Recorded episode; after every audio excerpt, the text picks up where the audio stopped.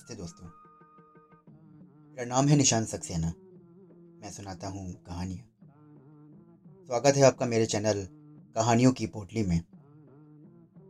ये सुनते हैं मालगुडी डेज़ की एक कहानी हर कोट के पीछे। इस धूप और नीले आसमान के नीचे हरा कोट पहने वो आदमी बड़े आराम से खड़ा था। भीड़ बहुत थी फिर भी वो सबको साफ़ नज़र आ रहा था। गाँव के लोग कमीज पहने और पग, पगड़ियाँ बांधे, शहर के कोट और टोपियाँ लगाए। निर्वस्त्र भिखारी और रंग बिरंगी साड़ियों में औरतें छोटी छोटी दुकानों और सकरे रास्तों पर एक दूसरे से टकराते हुए चले जा रहे थे। फिर भी हरा कोट सबसे अलग दिखाई दे रहा था। बाज़ार का शोर शराबा और धींगा मस्ती सब कुछ वहाँ थी। लोग दुकानदारों से मोलभाव करते, एक दूसरे से मिलते जुलते और नमस्ते करते। सबके ऊपर बाइबल का प्रचार करने वाले की बुलंद आवाज़। और जब वो सांस लेने के लिए ठहरता तो दूसरे कोने से स्वास्थ्य संबंधी सूचनाएँ देने वाला लाउड स्पीकर सबके बावजूद हरा कोट मानो सबको निमंत्रण देता प्रतीत हो रहा था। राजू ये नौता नकार नहीं पाया। कि उसके स्वभाव में ही नहीं था कि इतने आकर्षित व्यक्ति को वो महत्व ना दे। वो भीड़ से बिल्कुल अलग ना होता और ये ज़ाहिर भी ना होने देता। लोगों में वो बहुत घुल मिल रहा है। वो जहाँ भी होता, डरता रहता कि पुलिस उसे पहचान न ले। सिर्फ़ एक जांघिया पहने और पगड़ी बांधे, जिससे कि उसका सर पूरी तरह ढक गया था। लोग गाँव का किसान समझें, ये सोचकर वो पूरे मेले में घूम रहा था। दुकान के बगल में केले के छिलकों के एक ढेर पर बैठा वो भीड़ को देख रहा था। भीड़ को वो हमेशा बड़े ध्यान से देखता था। दरअसल यही उसका पेशा था। वो आमतौर पर दिखने वाला, घूमने फिरने वाला साधारण आदमी और उसमें इतनी ताकत भी थी कि ध्यान से देखकर वो सही आदमी की जेब में हाथ डालते। देखा जाए तो ये एक जुआ ही था। अभी उसे जेब में कुछ ना मिलता और हाथ सही सलामत बाहर आ जाए। वो अपने आप को भाग्यवान ही समझता था। अभी एक फाउंटेन पेन ही उसके हाथ लगता। और कमिटी के पीछे बैठा खरीदार इसके लिए चार आने से ज़्यादा ना देता। ऐसी चीज़ों में उसके पकड़े जाने का डर भी बना रहता था। राजू ने फैसला किया कि अब वो फाउंटेन पेनों को हाथ भी नहीं लगाएगा। अगर उसे कोई प्लेट में रखकर भेंट भी करेगा तो भी नहीं लेगा। इनसे बहुत परेशानी होती है। इससे स्याही भी टपकती है और इनका ज़्यादा उपयोग भी नहीं होता। राजू को सबसे ज़्यादा पसंद था बड़ा सा पर्स, जिसका पेट खूब फूला हुआ हो। अगर वो उसे पर्स होने का पता चलता तो बड़ी सफ़ाई से निकालने की कोशिश करता। उसमें रखे पैसे निकालकर पर्स को वहीं फेंक देता और खुश होकर घर जाता कि आज तो उसने अच्छा काम किया है। के बाद वो अपना मुँह पानी से धोता और सामान्य नागरिक बनकर फिर सड़कों पर निकल जाता। बच्चों के लिए मिठाई किताबें और स्लेटें खरीदता। कभी कभी बीवी के लिए भी कुर्ती का कपड़ा खरीद लेता। हम्म, बीवी के बारे में उसका दिमाग हमेशा हल्का नहीं रहता था। जब वो ज़्यादा पैसे लेकर घर पहुँचा तो एक बड़ा हिस्सा लिफाफे में कहीं पहले छिपा कर रख देता। तब घर में घुसता। नहीं तो बीवी बहुत सारे सवाल पूछकर परेशान करती थी। ये जानना चाहती थी कि सचमुच वो सुधर गया है या नहीं? और जो भी कमाता है, यद्यपि कमीशन होता है या कुछ और होता है? राजू छिलकों के ढेर से उठा और हरे कोट के पीछे लग गया। वो उससे तीन कदम पीछे चलने लगा और ये फासला उसे ठीक लगता था। दोनों के बीच का फासला इतना भी नहीं होना चाहिए कि आदमी का हाथ पर से कितना दूर है इसका पता ही ना चले। और इतना पास भी नहीं होना चाहिए कि किसी को संदेह होने लगे। इसका फैसला अच्छी गणना के बाद किया जाना चाहिए और एकदम संतुलित तरीके से। बिल्कुल उस शिकारी की तरह होता जो सभी तरह के जानवरों का पीछा करता है और शिकार के बाद सही सलामत घर वापस पहुँचना चाहता है। जंगल की शिकारी का काम इसलिए आसान होता है क्योंकि उसे शिकार की सुरक्षा का विचार नहीं करना पड़ता। काम में शिकार को पता भी ना चलने पड़ना था कि इस हिसाब से काम होता है। राजू बड़े धीरता से इंतज़ार करता रहता। एक दुकान पर खड़ा चटाइयों का मोलभाव करता रहा। बगल में हरा कोट एक ठेले वाले से नारियल कटवाकर आराम से पी रहा था। लगता था कि जैसे वो यहाँ से हटेगा ही नहीं। भीतर का सारा पानी पीकर उसने धीरे से कटवाकर गूदा निकलवाया और आराम से खाने लगा।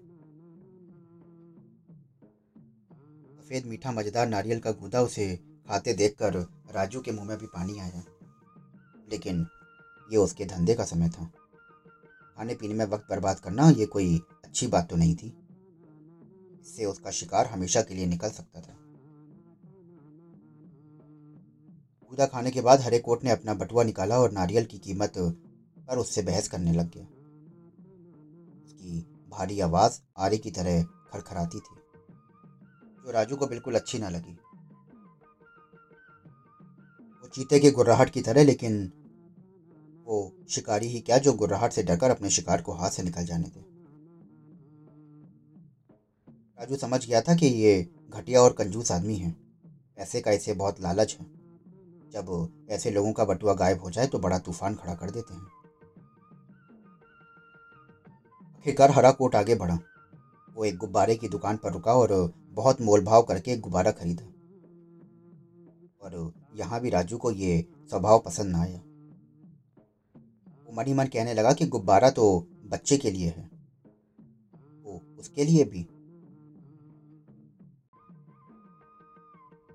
दस मिनट बाद राजू पर्स का मुआयना कर रहा था। सबसे अलग एक टूटी दीवार के पीछे उसने इसे खोला। इसमें बीस रुपए के नोट और दस रुपए के सिक्के थे। फुटकर पैसे भी थे। ऐसे उसने ये सोचकर जांघिए की जेब में रख ली कि भिखारियों को दे देगा। और ये सोचकर उसे बड़ा बढ़िया लगा। केले के शुरू वाले हिस्से में एक अंधा चीख चीख कर भीख मांग रहा था और किसी की परवाह नहीं थी उसे। आज की दुनिया में दूसरों के लिए सहानुभूति तो बिल्कुल भी नहीं रही। तीस रुपये उसने अपनी पगड़ी के सरे पर गांठ बनाकर बाँध लिए और ताकि दोबारा वो उसे पहन सके। पैसों से महीने के बाकी दिन आराम से गुजर जाएँगे। पंद्रह दिन तक वो भले आदमी की ज़िंदगी गुजारेगा और बीवी बच्चों को सिनेमाना सिनेमा दिखाने भी ले जाएगा। खाली बटुआ उसके हाथ में था। अब उसका काम यही रह गया था कि उसे किसी कुएँ में फेंक दे और हाथ झाड़कर साफ़ करके राजाओं की तरह स्वच्छ मन और इज़्ज़त से मेले में घूमे फिरे। उसने कुएँ के भीतर जाकर तो नीचे थोड़ा सा पानी था। सकता है कि बटुआ पानी पर तैरने लगे और तैरता हुआ पर्स बड़ी परेशानियाँ पैदा कर सकता है।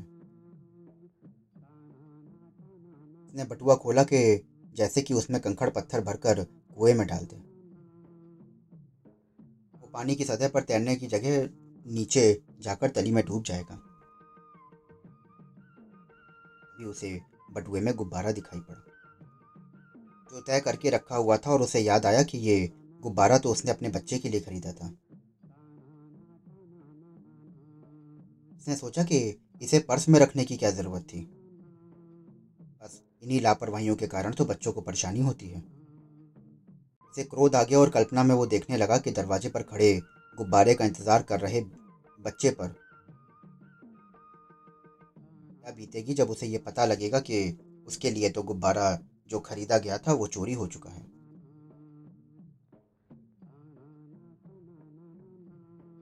सोचने लगा कि अगर उसने रोना शुरू कर दिया तो हो सकता है कि ये आदमी उसे पीटने लगे। इसकी शक्ल से तो ये हरगिज नहीं लगता कि बच्चों की भाषा जानता होगा। अजू ने सोचा कि बच्चा उसके दूसरे बेटे के बराबर ही तो होगा, और उसका मन दया से भर उठा। फिर सोचने लगा कि मान लो कि मेरी अपनी बीवी चल बसे, अपने पैसे छुपा कर रखने पड़ते थे और खैर इससे उस पर ज़्यादा सोचना नहीं पड़ा। फिर वो सोचने लगा कि मान लो, कल को मेरी बीवी ना रहे और मेरा बच्चा गुब्बारा की मांग करने लगे तो मैं क्या करूँगा? उसने दीवार के पीछे झाँक कर देखा तो भीड़ काफ़ी दूर तक नज़र आ रही थी। उसने सोचा कि गुब्बारा तो वापस नहीं किया जा सकता। यही किया जा सकता है कि उसको, ये पर्स वापस कर दिया जाए। लेकिन पर्स वापस किया तो बहुत बड़ा बवाल हो जाएगा।